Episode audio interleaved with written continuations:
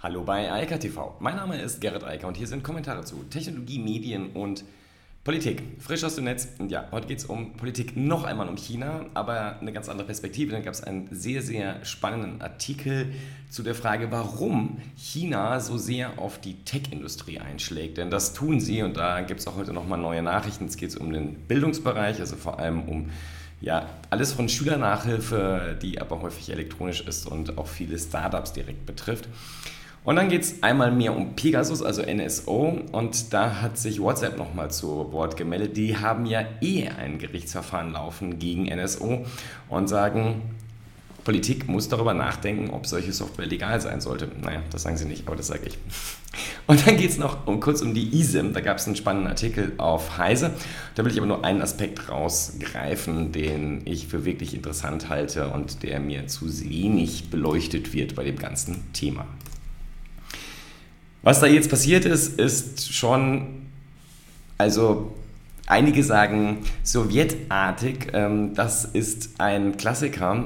Der Bildungsbereich ist in China enorm stark privatisiert, insbesondere der ganze Nachhilfemarkt. Das ist so wie hier zu Lande, nur der ist in China viel elaborierter mit sehr vielen Startups, auch mit sehr großen börsennotierten Unternehmen, die zum Teil auch an der Nasdaq gelistet sind und gar nicht in China selbst und die diesen Markt bearbeiten. Und der ist 120 Milliarden Dollar groß. Also das ist die Dimension, über die wir jetzt reden. Und diesen Unternehmen hat China gerade gesagt, dass sie die gerne in Non-Profits umwandeln möchte.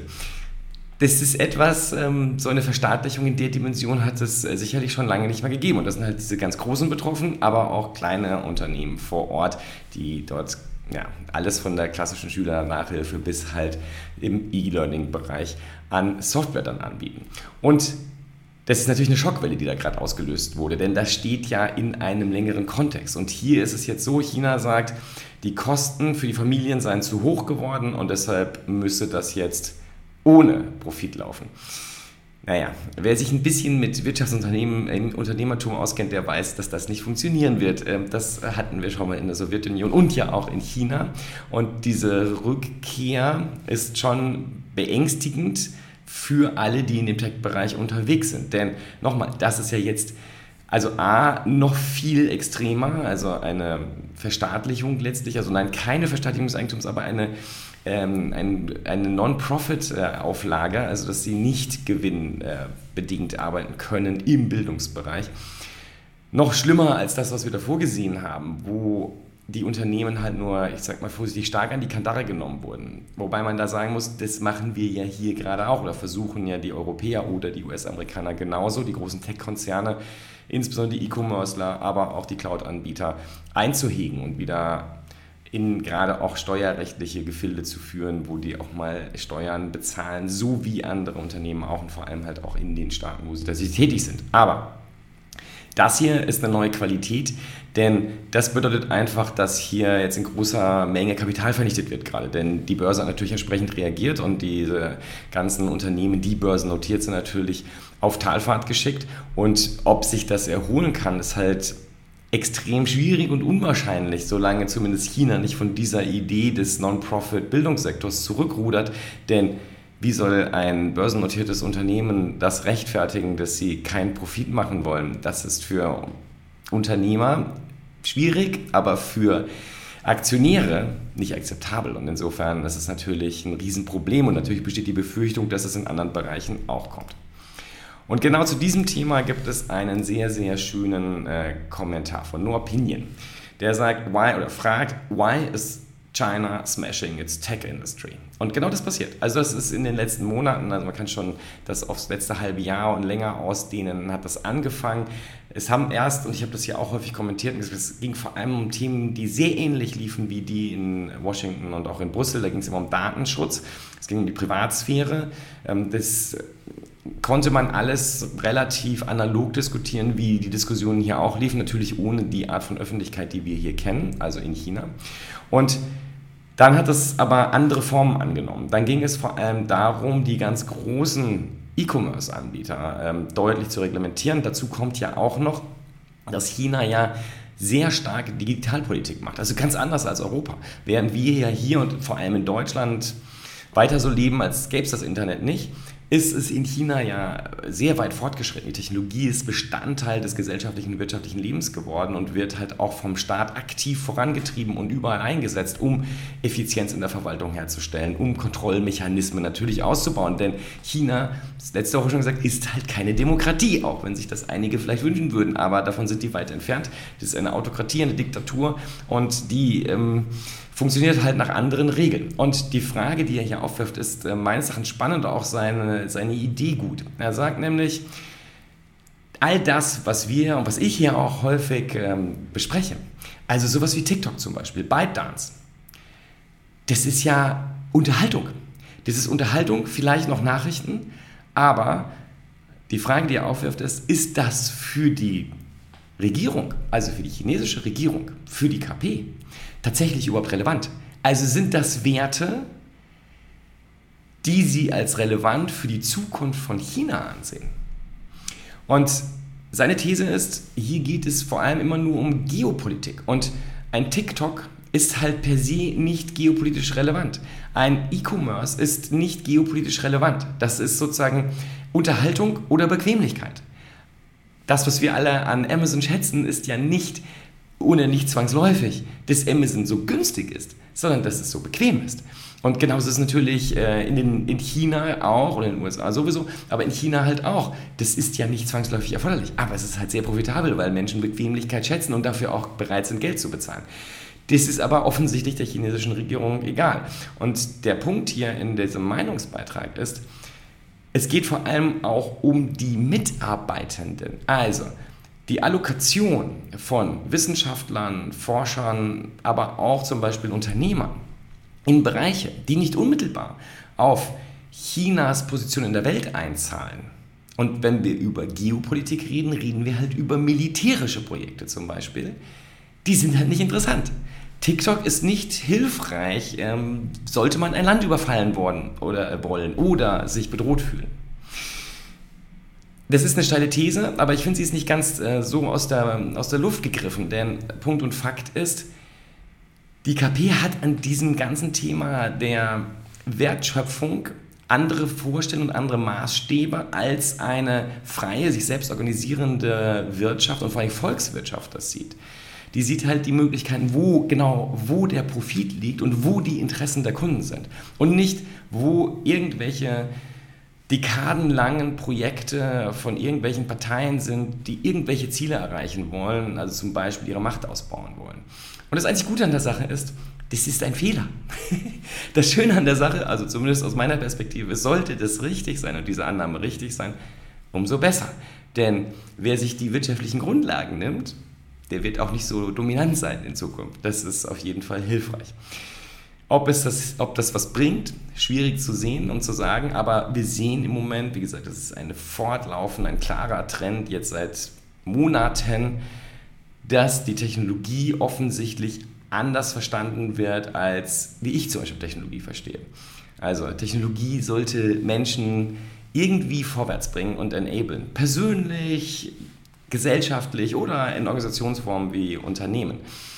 Aber das ist halt aus einer Perspektive, die die chinesische Regierung da vielleicht einnimmt, völlig irrelevant.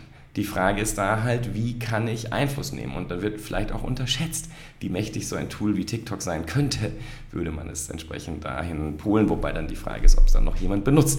Anyway, also, ich sehe das eher positiv. Ich halte die, die, die Idee und diese, diese Meinung für sinnvoll und auch eine andere Perspektive, denn die bisherigen Argumente, warum China das macht, also warum sie den Tech-Sektor so unter Druck setzen, kommen mir ein bisschen zu kurz gegriffen vor. Also in einem Land, das erwiesenermaßen in Fünfjahresplänen und Zehnjahresplänen denkt, da macht es keinen Sinn, kurzfristig irgendwelche Einflussnahmen auf den Alibaba oder sonst was vorzunehmen oder auf den Bildungssektor, den privatwirtschaftlichen. Da geht es um andere Faktoren und auch um die Frage, wie kann ich Wirtschaft wirklich steuern, wenn die sozusagen machen, was sie wollen. Und vermutlich ist das der Eindruck, den äh, die kommunistische Führung dort hat.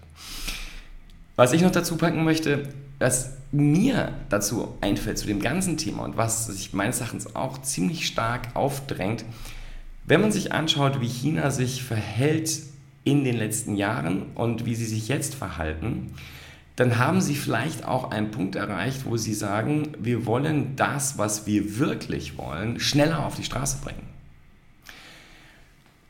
Das spricht auch für diese These, ist aber einfach noch ein zweiter Punkt, denn diese Allokation, die vielleicht aus Perspektive der Kommunistischen Partei fehlerhaft ist, also auf die falschen Forschungsrichtungen läuft, wie zum Beispiel Dinge wie Kommerzialisierung, die sollen halt umgeschoben werden. Und das ist natürlich etwas, was in das Gesamtbild reinpasst. Auf der anderen Seite müsste China aus den letzten Dekaden gelernt haben, dass der ökonomische Fortschritt die absolute Grundlage für all das ist, was sie heute machen, auch ihrer ökonomischen und wirtschaftlichen und sogar militärischen Potenz, die sie heute zumindest im asiatischen Raum ja haben. Wir werden sehen. Jedenfalls sehr lesenswert, ähm, guter, guter Punkt und guter Einwand, dass es gar nicht ähm, so einfach ist, wie wir das vielleicht denken, weil wir Technologie anders verstehen. Technologie ist für uns heute etwas, was direkt uns schützt, für mich zumindest. Aber auch da muss man ja ganz ehrlich sein, wenn man mal nicht so viele Dekaden zurückgeht, also vor 89, da waren viele Sachen technologiegetrieben, um militärische Projekte voranzuschieben. Also Militärtechnik hat definiert, was die technische Entwicklung im Gesamten vorwärts gebracht hat, weil da sehr viel Geld reingesteckt wurde. Und das ist etwas, was China natürlich hier vielleicht auch machen will und entsprechend Ressourcen, Geld, aber vor allem halt auch Menschen, also MitarbeiterInnen, auf andere Projekte setzen will. Wir werden sehen. Ja, nochmal zum Thema Pegasus. Ich habe das jetzt ein paar Mal gesagt und ich äh, bin da jetzt auch dabei. Und das Interessante, es gab jetzt äh, einen Artikel im Guardian mit dem, äh, da ging es um ein Interview mit dem WhatsApp-CEO. Und ähm, WhatsApp sagt halt, das, worüber ihr euch da gerade aufregt, das kennen wir seit 2019. Wir haben es auch gesagt, wir klagen gegen NSO, weil das halt Spyware, Malware, wie auch immer man es nennen möchte, ist, das ist ein Sicherheitsrisiko. Es unterminiert unsere Sicherheit für WhatsApp und es richtet sich auch erwiesenermaßen gegen hohe Persönlichkeiten, Funktionäre in der Welt. Emmanuel Macron zum Beispiel nennt äh, WhatsApp auch, der halt da erwiesenermaßen Pegasus-Software auf seinem Smartphone hat, also überwacht wurde, ganz offensichtlich von irgendeinem anderen Land. Und die Frage, die hier auch aufgeworfen wird, ist, darf solche Software legal sein, selbst wenn sie von guten Demokratien benutzt wird? Und ich muss mittlerweile sagen, es gibt dafür kein Argument. Eine Software, die ausschließlich darauf gerichtet ist, Sicherheit von jedem Einzelnen, von Unternehmen, von Organisationen, von Wirtschaft, von Volkswirtschaften zu unterminieren, kann keinen Vorteil haben für die Gesellschaft und kann deshalb auch nicht legal sein. Denn sie ist nur dafür da, Sicherheit und Vertrauen zu zerstören. Deshalb muss sie weg und deshalb muss sie verboten werden. Und deshalb darf auch ein eine deutsche Sicherheitsbehörde so etwas wie ein Staatstrojaner nicht einsetzen, weil es demokratiegefährdend oder zersetzend ist. Wenn Menschen kein Vertrauen haben in ihre Kommunikation, dann haben sie auch kein, kein Vertrauen in Demokratie. Das kann nicht zusammengehen. Das funktioniert einfach nicht. Wir hatten die Zeiten ja schon oft genug. Also da braucht man nicht so weit in die sogar Vergangenheit gehen. Die Ostdeutschen kennen das noch äh, viel näher als die Westdeutschen. Da ist es äh, gerade mal 30 Jahre her. Also wer ein bisschen älter ist, der hat das am eigenen Leib erfahren im Zweifel. Und die sonstige deutsche Geschichte, und ich meine nicht nur den Nationalsozialismus, sondern auch die Zeiten davor, hat gut gezeigt, was passiert, wenn Überwachung äh, so omnipräsent ist, dass die Menschen das Gefühl haben, sie können sich dagegen nicht einmal mehr schützen. Das ist nicht hilfreich für einen Staat und eine Demokratie am allerwenigsten. Der Heißartikel zu eSIMs. Der heißt einfach, wie die eSIM funktioniert und was sie nützt. Und er sagt einfach nur, wie hervorragend es ist, dieses komische Plastikteil zu ersetzen. Der wichtigste, das wichtigste Argument ist natürlich nicht das Smartphone. Also es ist auch nett, diesen Platz einzusparen, der ja verloren ist, weil die technische Funktion ist minimal im Verhältnis zu dem Platz, der in einem Smartphone verwendet wird. Aber noch viel wichtiger ist natürlich für Wearables. Eine eSIM kann man halt überall rein verbauen. Wie ist halt winzig. Das ist nur ein Chip und ähm, eigentlich nur Software.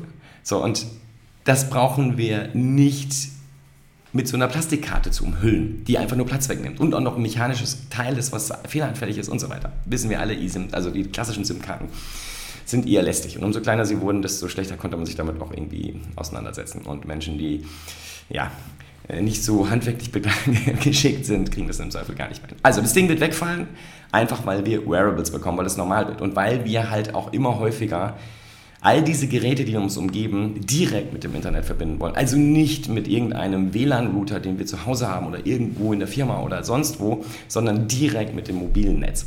Und das ist die Zukunft. Deshalb habe ich auch schon ein paar Mal gesagt, ich weiß nicht, warum jetzt in jedes Haus auch noch jetzt Glasfaser gelegt wird. Das ist für einige wenige vielleicht interessant, aber wichtig ist, dass das mobile Netz ein Backbone hat mit Glasfasern und dann das Mobilnetz selbst gut ausgebaut ist, denn jedes dieser Geräte wird angesteuert und das ist halt mit den eSIMs auch möglich.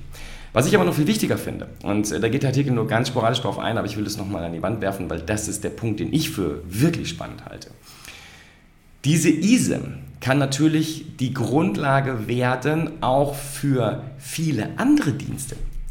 Also nicht nur die Daten, die Kerndaten für einen Mobilfunkvertrag enthalten und die vielleicht noch Kernrufnummern oder irgend sowas, was man dort drauf speichern möchte und das gesamte Setting, damit man zum Beispiel, wenn man das Telefon verliert, sofort wieder weiter telefonieren kann mit einer, einem anderen, einer anderen Hardware, wo man die eSIM einfach aus der Cloud drauflegt. Noch viel spannender ist es natürlich, wenn man das zum Beispiel für einen elektronischen Personalausweis benutzt.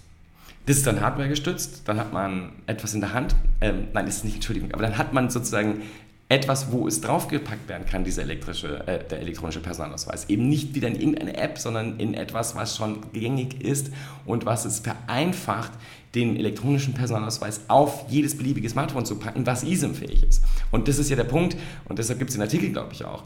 Das ist mittlerweile in allen Oberklassen-Smartphones normal. Die können alle eSIMs unterstützen und meist können die neben der klassischen SIM auch die eSIM, das heißt, man kann auch meist jetzt zwei Verträge darauf laufen lassen, was ja sonst so ein, eher eine Ausnahme war mittlerweile auf den meisten Geräten. Und langsam geht das auch runter in die Mittelklasse. Das heißt, in den nächsten ein, zwei, drei Jahren wird einfach jedes Smartphone eSIMs haben. Und in den nächsten ein, zwei, drei Jahren, denn wir sehen, dass Geräte wie Kopfhörer oder Uhren halt auch eSIMs verbauen, weil das normal ist und man da keine Karte reinschieben möchte, weil das viel zu viel Platz wegnimmt. Und deshalb, die spannende Sache ist, umso schneller das natürlich adaptiert wird, desto schneller werden wir ganz andere Dienste sehen, die viel, viel spannender sind, weil wie gesagt, der elektronische Personalausweis ist ja gut und schön, aber der muss ja irgendwo hin. Äh, das muss ja gelöst sein und das ist eine gute Technologie, um das zu lösen. In diesem Sinne, ich wünsche eine schöne Woche und sage mal bis morgen. Ciao, ciao. Das war Eika TV frisch aus dem Netz. Unter eika.tv findet sich der Livestream auf YouTube. Via eika.media können weiterführende Links abgerufen werden. Und auf eika.digital gibt es eine Vielzahl von Kontaktmöglichkeiten.